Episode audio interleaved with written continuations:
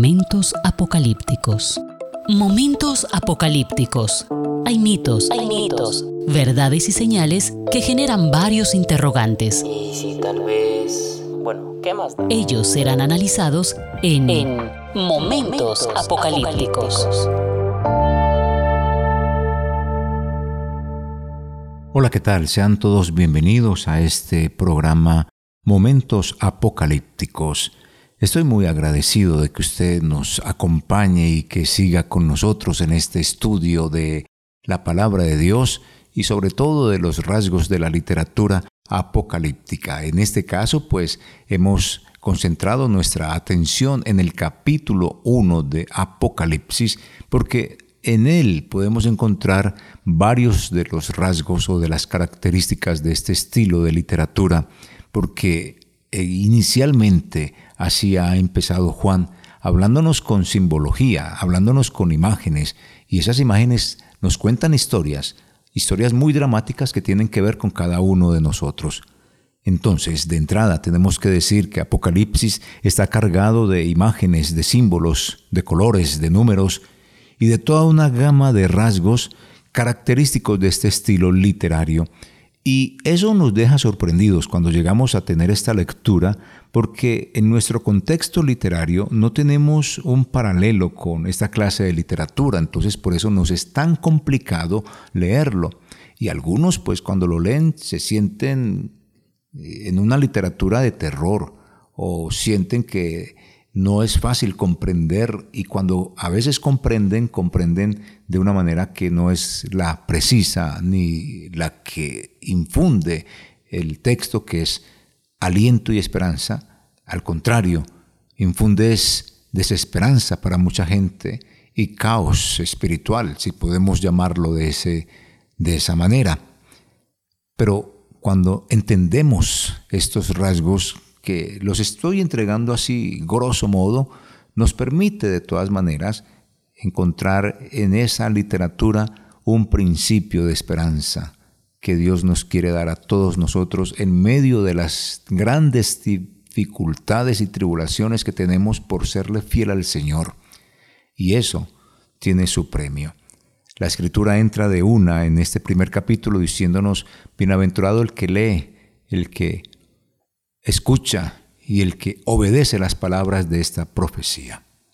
Así que seguiré con esta metodología, mirando en cada capítulo los rasgos de la literatura apocalíptica y vamos a tratar de finalizar con este capítulo 1 estos últimos rasgos que son importantes. Hemos visto algo de los números, de los colores, Ahora vamos a ver y a concentrarnos un poquito en la simbología, en ese lenguaje simbólico ¿Qué es lo que nos quiere mostrar el Señor en este capítulo?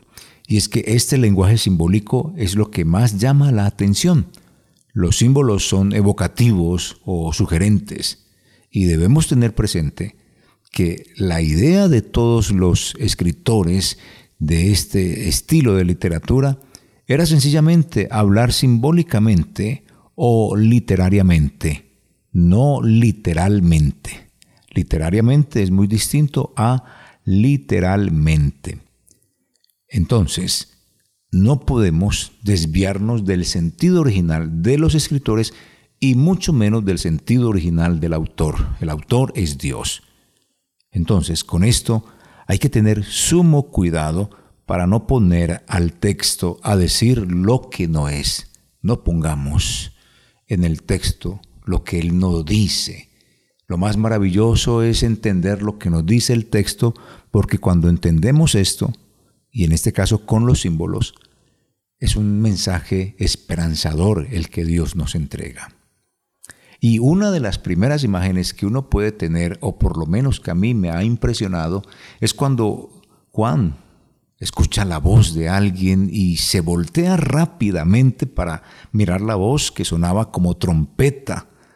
Eso le llamó la atención a este hombre y uno diría, ¿cómo es posible que Juan pretenda ver una voz? Es como ver el viento. Y efectivamente se voltea y en vez de ver la voz, vio fue a una figura humana hermosamente extraña y el texto nos lo describe, tiene pies, manos, cabeza, ojos, boca, pero era canoso y sus ojos parecían como fuego, sus pies eran como bronce brillante. Dice también que de su boca le salía una espada de dos filos, impresionante esta imagen. Además nos dice que su rostro era como el sol brillando con toda su fuerza.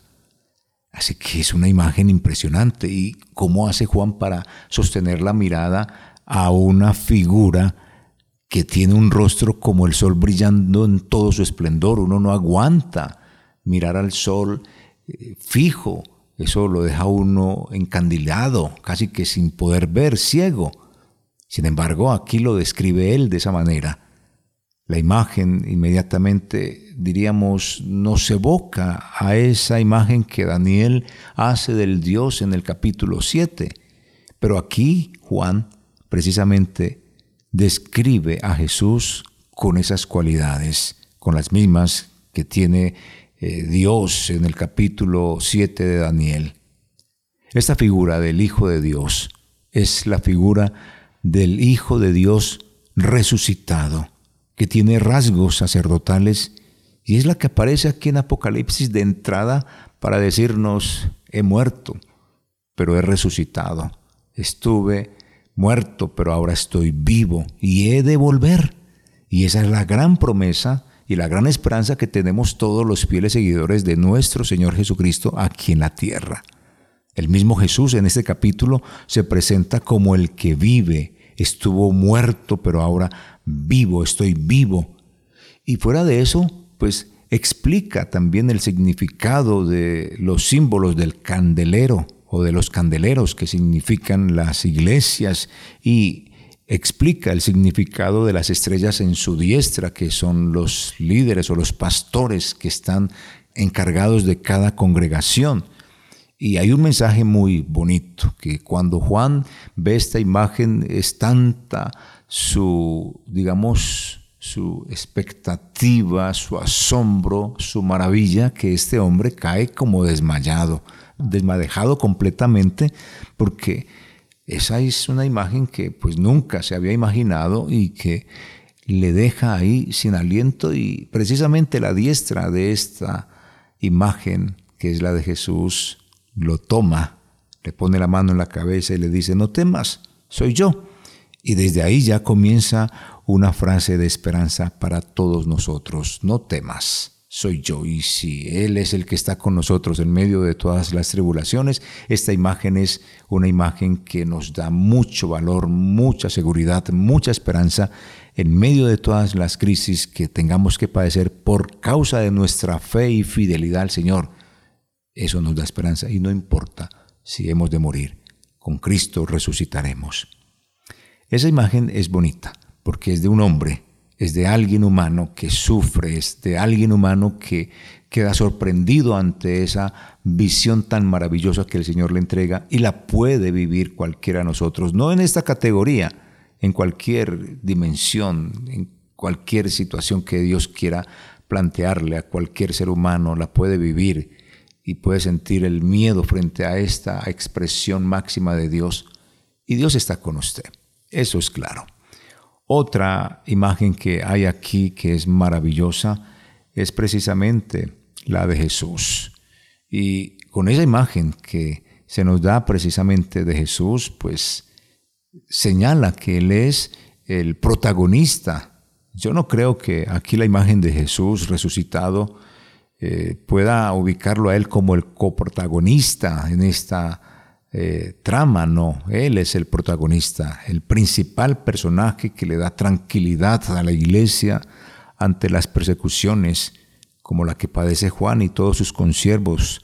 Juan desterrado en la isla de Patmos y muchos de sus consiervos pues temerosos por lo que pueda suceder ante esa inminente persecución que iniciará el imperio frente a aquellos que no le adoren, frente a aquellos quienes no le rindan tributo al emperador como un ser divino.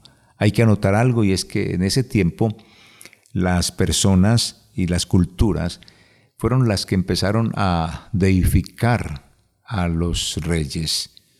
Primero fue un contexto en el cual, pues, cuando moría un rey, se le atribuía poderes y era evocado para que les ayudara y los protegiera. Y de esa manera entonces comienza algo de la divinización a los seres humanos después de muertos. Pero hay algo que fue surgiendo en medio de los pueblos y es la deificación, que consiste en adorar a las personas aún estando vivas. Y Roma en esa conquista de todas las culturas, pues fue absorbiendo todas estas ideas y algunos de estos pueblos que ellos tomaron como tal para anexarlos al imperio tenía esta cultura de deificar a los seres humanos y en agradecimiento y por la opresión y por diferentes circunstancias, pues pueblos empezaron a tener eso en sus lugares donde estaban, a deificar al emperador. Y eso llamó la atención. Ellos no lo iban a impedir, pero tampoco estaban promocionándolo. Sin embargo, si no lo impedían, pues lo estaban permitiendo y eso fue gustando. Y se dio la deificación, que es la adoración a los seres humanos aún estando vivos.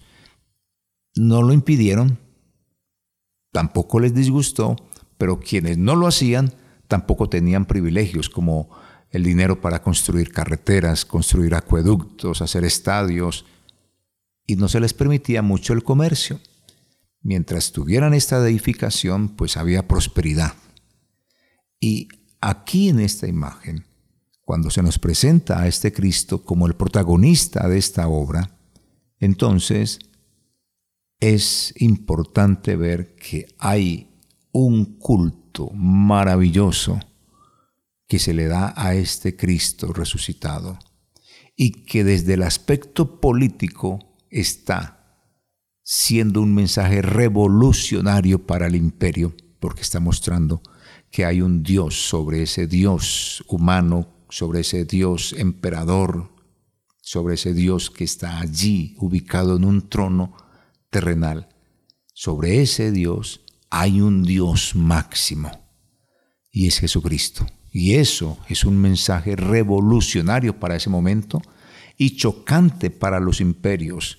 Y por eso en muchas ocasiones aquí en el libro y en el texto de Apocalipsis se encuentran los mensajes de Juan encriptados, es decir, que con imágenes y símbolos y animales y colores y números se va a representar precisamente el odio del imperio hacia los seguidores de Cristo, pero también la protección de Dios de su pueblo frente a las persecuciones, con una serie de símbolos y de figuras que es lo que estamos tratando acá de enseñar y demostrar. Para ellas y para ellos, esas figuras y esos símbolos, esos números, esos colores eran claros, significaban algo y ellos lo tenían presente, pero para nosotros no es claro y han pasado siglos frente a esto y tratar de traer esas realidades a nuestro contexto. No es fácil, pero hay gente que ha estudiado sobre este asunto y de ellos tomamos precisamente para hablarles a todos ustedes en este podcast Momentos Apocalípticos.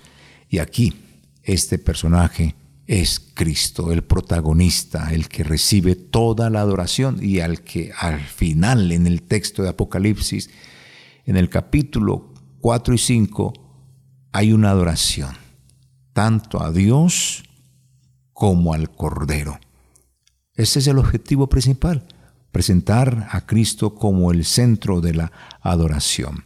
Y como le dije, Cristo es el personaje que le da seguridad a la iglesia y que de una u otra manera, cada vez que vemos a Jesús en este capítulo y en los siguientes, va a ir desarrollándose de una manera progresiva su intervención en la tierra, su intervención para defender a los suyos, su intervención para, de una u otra manera, ir llevando a los enemigos suyos y del pueblo ante el juicio y que sean juzgados. Momentos apocalípticos. Juan magistralmente va a ir comprometiendo nuestra atención porque poco a poco irá mostrándonos la figura de Jesús en diferentes etapas de su vida, de su obra, de su muerte, de su resurrección y de su presencia en la iglesia y frente a sus enemigos.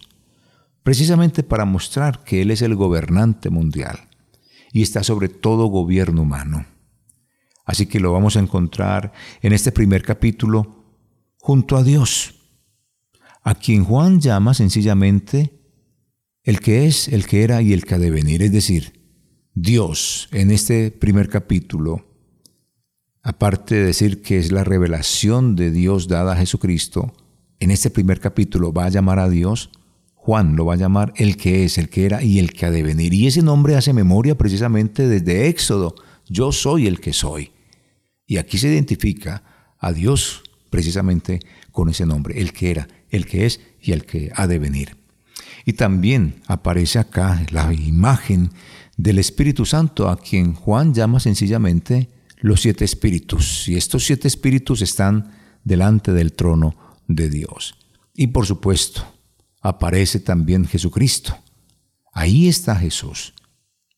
Esa es la imagen que tenemos ahí alrededor del trono. Al que es, al que era y al que ha de venir, los siete espíritus y a Jesucristo. Y esto muestra que son protagonistas los tres en su accionar con la humanidad. Ellos son protagonistas, son principales actores, si podemos decir acá. Este Jesús que es presentado en este primer capítulo se nos muestra en ese trono y a partir de ahí, en el desarrollo de todos los textos bíblicos de Apocalipsis, vamos a ver a Jesús sentado con Dios en el trono, vamos a ver a Jesús que recibe adoración en el trono, Estaremos pendientes también de Jesús y Dios que salvan al mundo y lo hacen juntos. Se mirará mucho más adelante que Jesús reina con Dios en el trono. También se podrá observar que los 144 mil son las primicias tanto de Dios como de Jesús, primicias de la salvación. Veremos también en el cielo o en la Jerusalén celestial que Jesús y Dios son el templo, que en el mismo cielo o en esa Jerusalén celestial está el trono de ambos, de Dios y de Jesús, y también que de ese trono brota un río de agua viva. Son imágenes que nos cuentan historias, y eso hay que entenderlo para no poner al texto decir lo que no es hay que respetar el texto con toda la reverencia del caso. Estas imágenes con las cuales es descrito el Hijo de Dios, el Hijo del Hombre, pueden simbolizar lo, lo que por lo general uno ha pensado, ¿cierto? ¿Y qué puede ser esto? Cuando se ve esta figura del Hijo de Dios, descrita así con su vestidura y sus características particulares, podemos decir sin miedo a equivocarnos que la túnica eh, puede simbolizar el sacerdocio, el cinturón de oro, pues puede eh, también describirnos que él es notable, que es noble, que es sacerdote. Su cabello blanco puede significar eternidad. Sus ojos como llama de fuego, la ciencia divina, el saber, sus pies de bronce, firmeza, su voz estridente, majestad su espada de dos filos que sale de la boca, la palabra de Dios, y su rostro como el sol, pues autoridad y condición divina. Puede ser esto, no creo que estemos perdidos en este sentido y esa hace parte de los rasgos de la literatura apocalíptica, describir estas figuras así, de esta manera. Y eso nos indica aquí todo lo que les he estado diciendo el Hijo resucitado que cumple una función sacerdotal, que tiene la palabra para todos nosotros, que es el que es firme, el que tiene autoridad, el que es divino. Con estas figuras se nos presenta esta idea de nuestro Señor Jesucristo. En esta historia, como les he dicho, Jesús es revelado por lo que Dios dice de él y por lo que los otros personajes y el narrador de esta historia de Apocalipsis dicen de él, ¿cierto? Y casi todas las visiones, si podemos mirarlo y lo miraremos mucho más adelante, casi todas las visiones se refieren precisamente a Jesús. Hay muchos cantos aquí en Apocalipsis y expresan adoración a Cristo y a Dios. Cristo en este texto de Apocalipsis y aquí iniciando Apocalipsis en el capítulo 1, Cristo es fuente de revelación que habla al principio y habla al final también. Pero aquí en el principio revela de una vez su identidad. Este Cristo que está en este primer capítulo le dice a Juan que escriba. Pero luego también lo vemos por allá en el capítulo 6 rompiendo los sellos cuando los toma de la mano del Padre que está sentado en el trono. Luego, hacia el final del capítulo 22 en el libro de Apocalipsis, este mismo Cristo invita a practicar el mensaje del libro. Y ya en la parte final de Apocalipsis, en el capítulo 22, este Cristo maravilloso anuncia su llegada. Y esa es la esperanza que todos tenemos, que Él llegue, que Él retorne, aunque en el libro de Apocalipsis, en el capítulo 19, se ha dicho que Él regresó, que Él vino a la tierra y vino a juzgar. Pero en el capítulo 22 se anuncia su llegada en el sentido de la eternidad, en el cumplimiento de los tiempos. Esta imagen presentada por Juan muestra al Hijo del Hombre muerto y resucitado en este primer capítulo. Murió, pero resucitó. Y este resucitado también habla a las iglesias. Este resucitado, como les dije ahorita, pues toma de la mano de Dios, del que está sentado en el trono majestuoso, el libro con los sellos y los desata y comienza a mostrar cómo lo que está sucediendo ha sucedido siempre. Los sellos, las trompetas, las copas, y cómo se va a ir desarrollando su intervención en el mundo y cómo los seres humanos actúan frente a él. Luego se nos presenta también la imagen del nacimiento y resurrección de Jesús y esa lucha que se intensifica con la imagen del dragón que lo amenaza de muerte exactamente en el capítulo 12, donde Juan nos muestra que la mujer parturienta está con dolores de parto, pero que al frente hay un dragón con la boca abierta esperando que nazca el niño para devorárselo. Y el niño nace y de una es arrebatado hasta el cielo. Lo que está mostrando acá en forma simbólica con esto, el nacimiento y arrebatado para el cielo, es el nacimiento de Jesús y su resurrección, es decir, nacimiento, muerte y resurrección. Y con esto finaliza la obra redentora de Jesús y el dragón queda como perdido, con la boca abierta como diciendo, ¿y qué pasó? Desde ese punto de vista, estas imágenes nos dicen mucho. El dragón es derrotado por Jesús. Y ahí está. Después aparece Jesús, surge para precisamente mostrarnos ese Jesús con una imagen de un cordero que, luego de haber sido asesinado, pues resucita y surge precisamente para enfrentar a ese dragón y a estas bestias. Eso se nos va a dar por allá en el capítulo 13 aproximadamente. Y después Jesús lo que hace es emplazar a, juicio a las bestias y las derrota y las destruye. Y luego este Jesús presenta su nueva creación que coincide precisamente con las bodas del Cordero. Eso es lo que se nos dice desde el capítulo 1 hasta el capítulo 22 de este gran, maravilloso Hijo de Dios descrito con estas imágenes tan bellamente estrambóticas como lo llamo yo. De este Jesús tan maravilloso hay varias visiones que Juan se permite ir mostrando de ese Jesús, ubicado en cada momento, en momentos decisivos de, la trama. Ahí aparece Jesús con una característica, con un nombre, con unas cualidades, con unas funciones, precisamente porque Jesús va siendo revelado paulatinamente en esa obra redentora para con la humanidad y con ese amor para protegernos a todos sus siervos, a todo su pueblo que le ama y le obedece. Y, como ya les dije, el texto de Apocalipsis comienza con Jesús, pero termina también con Jesús, y hay distintas imágenes que, que de Jesús se van presentando como ese cordero degollado inmolado, pero de pie, es decir, muerto y resucitado a la vez, y es el Cordero que va a estar en el monte de Sión, pero también es el Cordero que viene como jinete celestial, y es precisamente Jesús, el Alfa y la Omega también. Así es como nos va presentando Juan a este ser tan lindo y tan maravilloso como es Jesucristo. Así que recuerde, esto es momentos apocalípticos donde estamos hablando un poco de los rasgos de la literatura apocalíptica. Luego se nos sigue hablando en estas imágenes tan preciosas y maravillosas de Jesucristo. Con esta imagen tan hermosa como es esto, es el testigo fiel, el primogénito de los muertos, el soberano de los reyes de la tierra.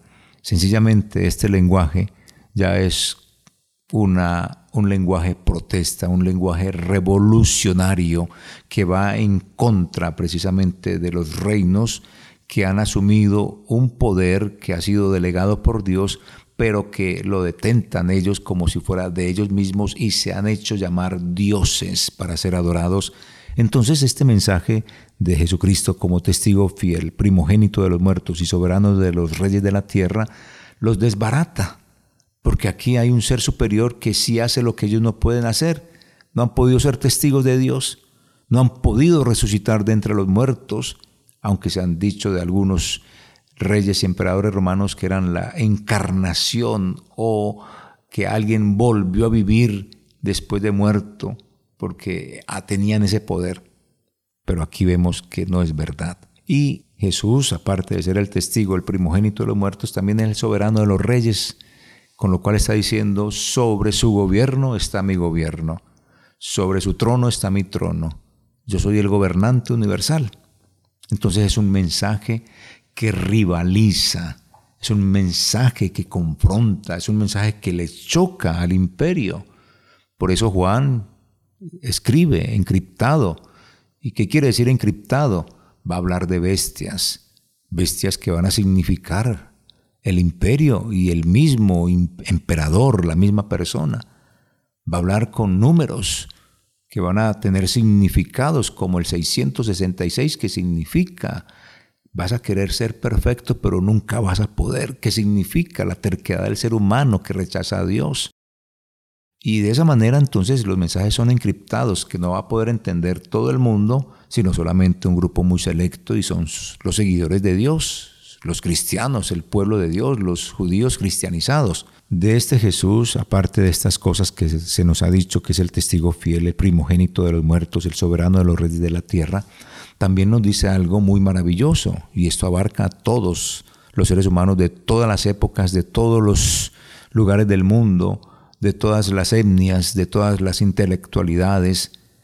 Él nos dice que nos amó y nos lavó de nuestros pecados con su sangre. Esto es maravilloso y este es el acto máximo, esta figura, esta imagen de nos amó y nos lavó, nos lavó nuestros pecados con su sangre. Usó su detergente para limpiarnos del pecado y dejarnos puros. Es una imagen maravillosa que nos habla de la obra redentora de Jesús. Entonces mire que Dios nos cuenta una historia de amor con imágenes. Por eso hay que entender bien las imágenes y estas imágenes son simbólicas. Sencillamente lavó nuestros pecados con su sangre, evoca precisamente la obra redentora de Dios para con nosotros. Y esto, si recordamos a Génesis 3.15, donde dice que pondrá enemistad entre la simiente de la mujer y la simiente de la serpiente, pues aquí en esta parte y nos lavó de nuestros pecados con su sangre. Es la cumbre de eso. La simiente de la mujer es Cristo. Cristo vino y murió y su sangre nos limpió, nos lavó de todo pecado. Es una imagen hermosa que nos habla precisamente de la obra redentora. Luego nos sigue involucrando en estas imágenes y nos dice, nos hizo reyes y sacerdotes para Dios su Padre. La imagen es de un reino sacerdotal Usted y yo somos sacerdotes delante del Señor. No es el sacerdocio católico, no. El sacerdocio del que nos habla acá es el sacerdocio de que somos hijos de Dios, adoptados y sellados con el Espíritu Santo para la redención eterna y que podemos estar intercediendo, cumpliendo la función de sacerdote, intercediendo por el mundo entero, predicando la palabra del Señor, llevándosela a nuestros familiares y amigos y cercanos, presentar a Jesús a toda la gente. Eso es un sacerdocio, interceder para que la palabra del Señor llegue a todos. Esto es un reino sacerdotal que vive dando testimonio y fruto de quien es Dios. Entonces nos hace partícipes y es una figura hermosa, nos hizo reyes y sacerdotes. Luego viene esa otra imagen que es la de viene con las nubes. Es una imagen que simboliza precisamente el retorno de Jesús, lo que Jesús había dicho ya en el libro de los Hechos, que volvería, lo que había dicho también en los Evangelios, que volvería aquí nuevamente en el libro de Apocalipsis, se nos da esta imagen. Imagínese usted esas nubes en las cuales vendrá el Maestro, en las cuales vendrá el Salvador, el Redentor. Y aquí esperamos también esa ese regreso glorioso de nuestro Señor Jesucristo. Y fuera de eso dice que todo ojo le verá, entonces no va a ser un regreso eh, local, sino universal. Todos le verán.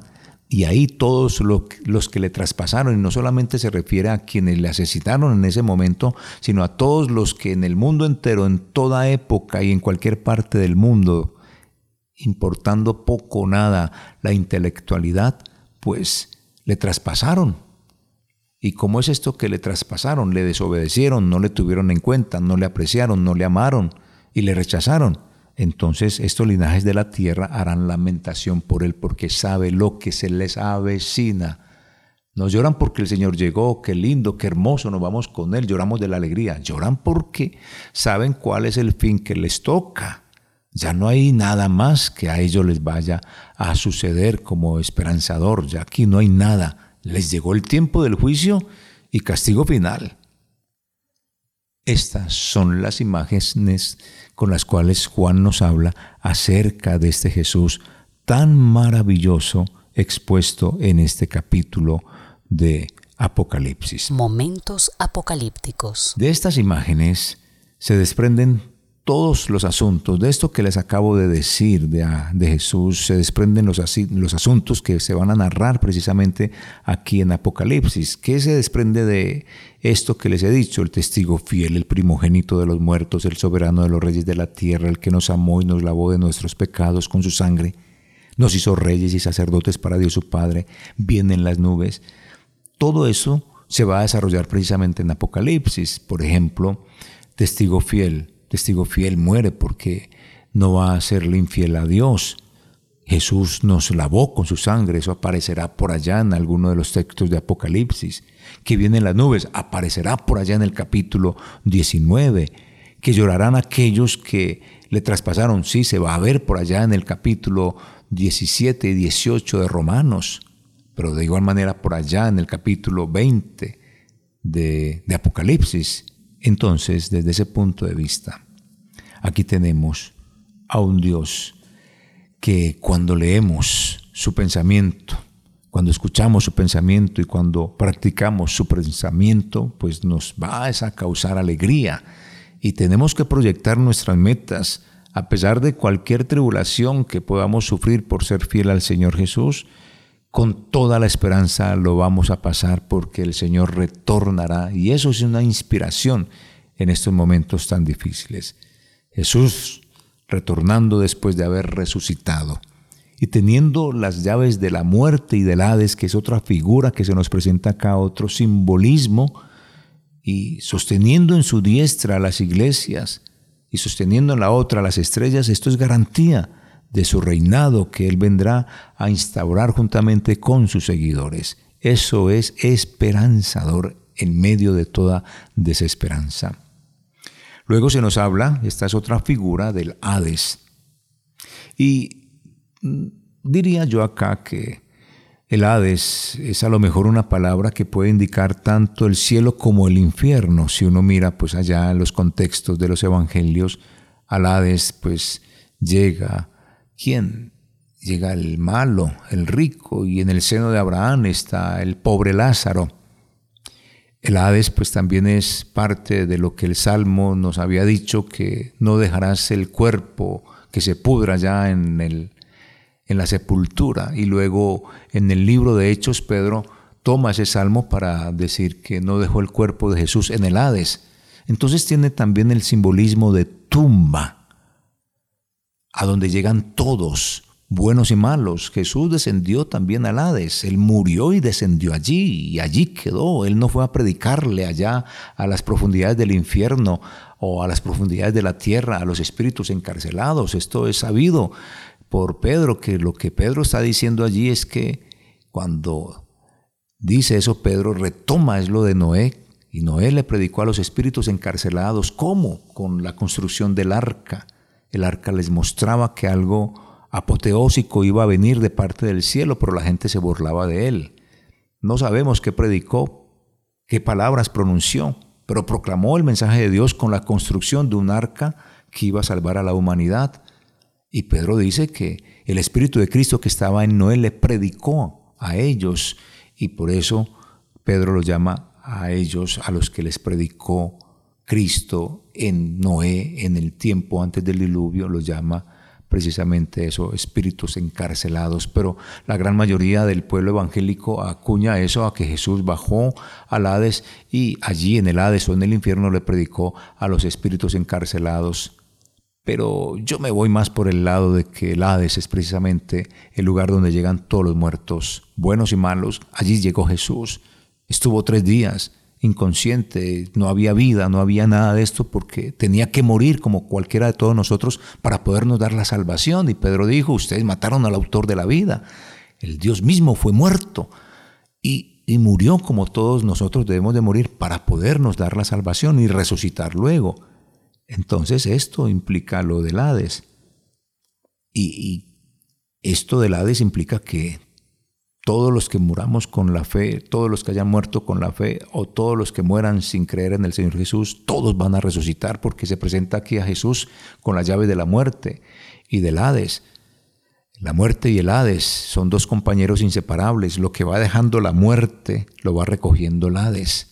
Y ellas dos este compañero, esta dupleta, muerte y Hades son lanzados al lago de fuego. Ese es el destino final de ellos y al fin y al cabo la muerte es el enemigo postrero que será derrotado y se muestra así en el Apocalipsis. Y acá como Dios tiene las llaves del Hades y de la muerte, el Dios Jesús, porque con su muerte, siendo el primogénito de entre los muertos, toma las llaves. ¿Qué quiere decir eso? El Hades ya no puede retener a ningún difunto, bueno o malo. ¿Por qué? Porque Jesús no fue retenido. El poder de Dios lo levantó de entre los muertos, lo sacó del Hades y lo sentó a la diestra suya. Y ese triunfo se representa con esta imagen de Jesús tomando las llaves.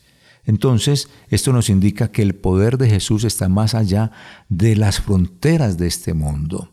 Esta imagen de Jesús con las llaves de la muerte y el Hades es precisamente una imagen de consuelo para la iglesia perseguida, te están persiguiendo por ser fiel a Jesús, no importa.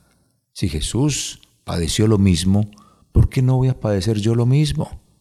Y voy a vivir el triunfo que Cristo vivió también, que es la resurrección. Vamos a resucitar. Esa es nuestra esperanza. Y estas imágenes, contadas aquí por Juan, nos inspira precisamente a seguir así, a seguir triunfando en medio de las dificultades. Otra imagen que se nos resalta acá desde el primer capítulo hasta el último es precisamente el trono. Este trono que se va describiendo dramáticamente a lo largo de todos los capítulos, se nos presenta aquí en el primer capítulo. Recuerden, el primer capítulo está el que es, el que era y el que ha de venir en el trono. Delante del trono están los siete espíritus y está Jesucristo. Ese es el sillón real. Y este trono que va a ser descrito también de forma muy maravillosa en el capítulo 4 y 5, contiene o tiene allí sentados una imagen majestuosa. Capítulo 4 nos dice uno que está sentado semejante a, y empieza a describirlo de tal manera con piedras preciosas y una descripción maravillosa que nuestra mente pues no se la llegaría a imaginar nunca describe a ese Dios maravilloso que es llamado el que es, el que era y el que ha de venir. Lo describe así como uno sentado en ese sillón. Y luego describe al Cordero de Dios que está ahí para recibirle el rollo y desatar los sellos.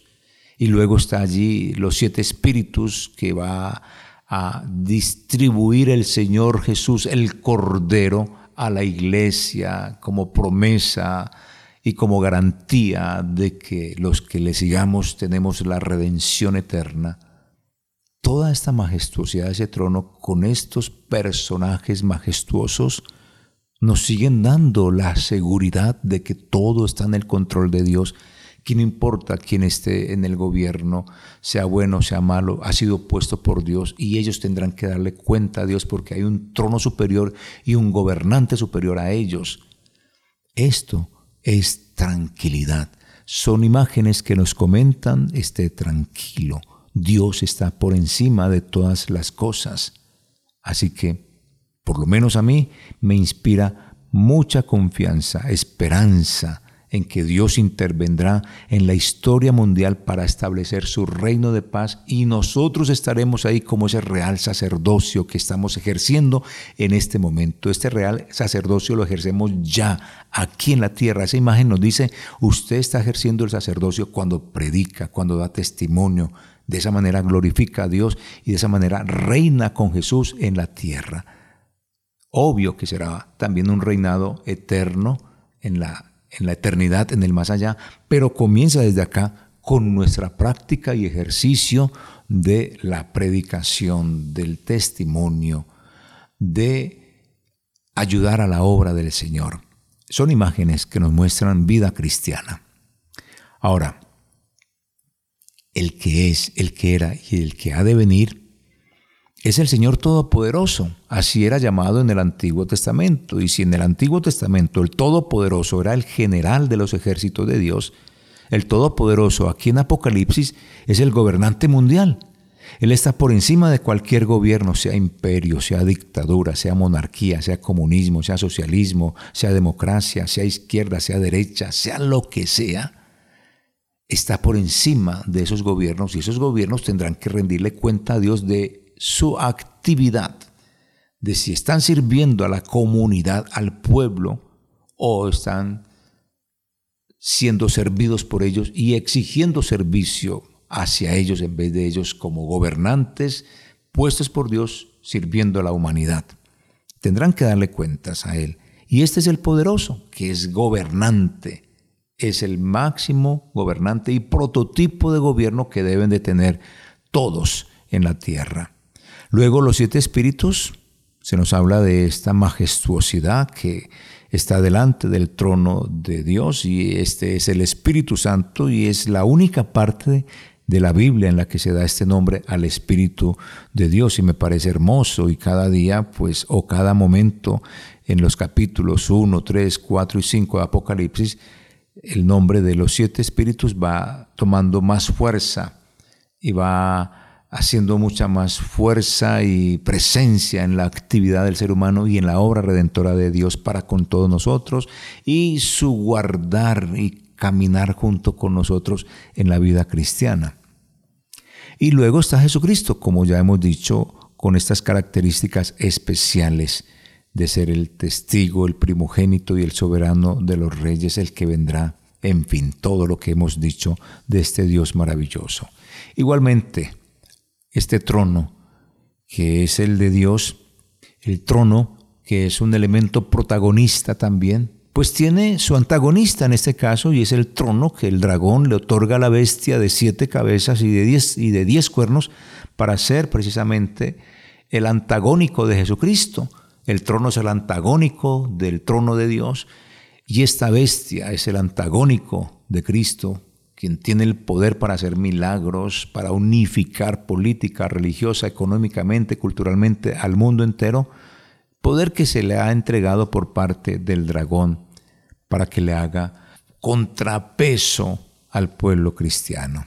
Este ser sentado en su trono de maldad, pues va a desplegar todo su poder para la deificación, para que lo adoren a Él en vida y no en muerte. De lo contrario, pues obligará a toda la gente, a los moradores de la tierra, a que hagan eso. Sin embargo, desde el trono que está por encima de todo trono, le llueven tinieblas y pierde la orientación. Entonces caen estas tinieblas al trono de la bestia y todos se mordían la lengua del dolor.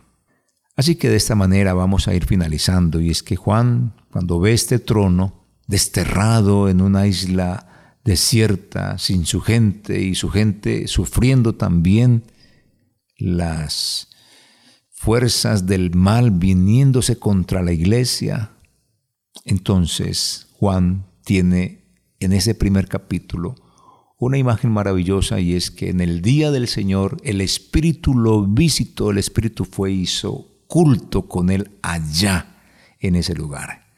Juan no tuvo que ir a ningún templo. Nosotros podemos entender que frente a las circunstancias, cualquiera que sean, estaremos listos para tener un culto maravilloso con Dios en cualquier parte del mundo, en cualquier circunstancia. Si se nos dificulta ir al templo, allá estará el Señor con nosotros, pero nosotros tendremos que tener también esa comunión con Él y el Todopoderoso estuvo allí. Y simplemente el hecho de estar desterrado y tener ese culto maravilloso, ver ese trono, ver esa figura, pues lo inspiró a que estuviese tranquilo. Y él sabía que ese Todopoderoso tiene el control de los hilos de la historia mundial y nada se le escapa a Dios y Jesús llegará en cualquier momento a instalar su reino aquí en la tierra. ¿Y cómo estamos todos nosotros? ¿Cómo estamos entonces todos nosotros para ese momento tan especial? Ok, estimados amigos, hemos llegado al final de nuestro programa por este día y este capítulo. Espero nos siga de esta manera, usted también propague eh, la información de este podcast Momentos Apocalípticos. Si le interesa, pues también puede escribirme al correo jmontoya.mvv.org.co. Ahí le espero con sus sugerencias, sus comentarios, lo que usted me quiera decir. Es importante para mí, así vamos creciendo juntos. Muchas gracias a todos y nos encontraremos en una nueva oportunidad. Chao. Momentos apocalípticos. Momentos apocalípticos. Hay mitos, hay mitos, verdades y señales que generan varios interrogantes. Y si tal vez... Bueno, ¿qué más da? Ellos serán analizados en, En Momentos apocalípticos.